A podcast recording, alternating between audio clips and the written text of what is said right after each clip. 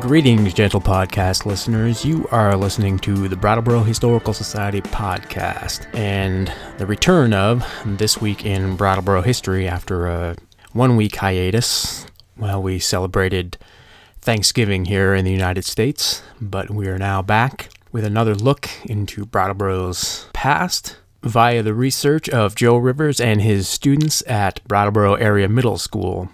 With this week's edition of This Week in Brattleboro History released onto the web Thursday, December 3rd, 2015. It was 101 years ago this week that Clark Fitts of Brattleboro was appointed to the newly created position of Vermont Attorney General. Clark Fitts graduated from Brattleboro High in 1886 when he was still 15 years old. He took a teaching job in Stratton, Vermont for two years and then returned to Brattleboro in 1888 to begin studying law. Four days after he turned 21, he was officially admitted to the Vermont bar and became a lawyer. He opened an office in the Crosby Block on Main Street. Fitts quickly became known as an exceptional lawyer with a fantastic memory and an ability to find compromise in challenging situations. He won many cases for his clients and soon became a powerful person in the Brattleboro area. He represented various lumber and paper companies, local banks, and the Estey Organ Company. Fitts held many offices. He was one of the founders and the chair of Vermont branch of the National Child Labor Committee. In 1911, he spearheaded Vermont legislation to raise the child child labor age to 14 years old, and for jobs which included dangerous machinery, raised the age to a minimum of 16. Much of Brattleboro's industrial development during the 1890s till his untimely death in 1916 was as a result of Fitts's ability to bring together conflicting interests and find common ground amongst adversaries. He was the chief negotiator between competing railroad companies, and he brought about the settlement that resulted in the creation of the Union Railroad Station.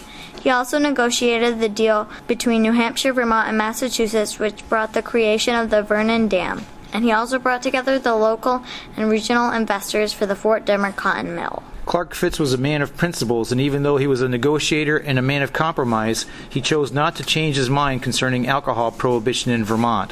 In 1902, when given the opportunity to run for the Vermont legislature, he chose to remain a supporter of alcohol prohibition, and it cost him the election. He used to say that alcohol was an unnecessary danger to men in our society and that children and families should be protected from the economic and physical consequences of alcohol abuse.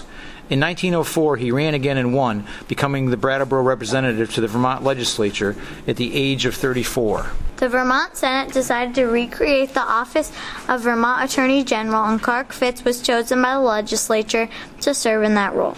His most famous case at the state's top attorney was a murder trial that went all the way to the United States Supreme Court. Mary Rogers of Bennington was accused of murdering her husband and was found guilty. She was sentenced to be executed, and the case was challenged by those who thought hanging a woman was not an appropriate punishment. Clark Fitts argued that her crime deserved the death penalty as she had chloroformed her husband and tossed him into the Walloomsac River to drown. The Supreme Court agreed with Clark Fitts, and Mary Rogers was the last woman executed in the state of Vermont.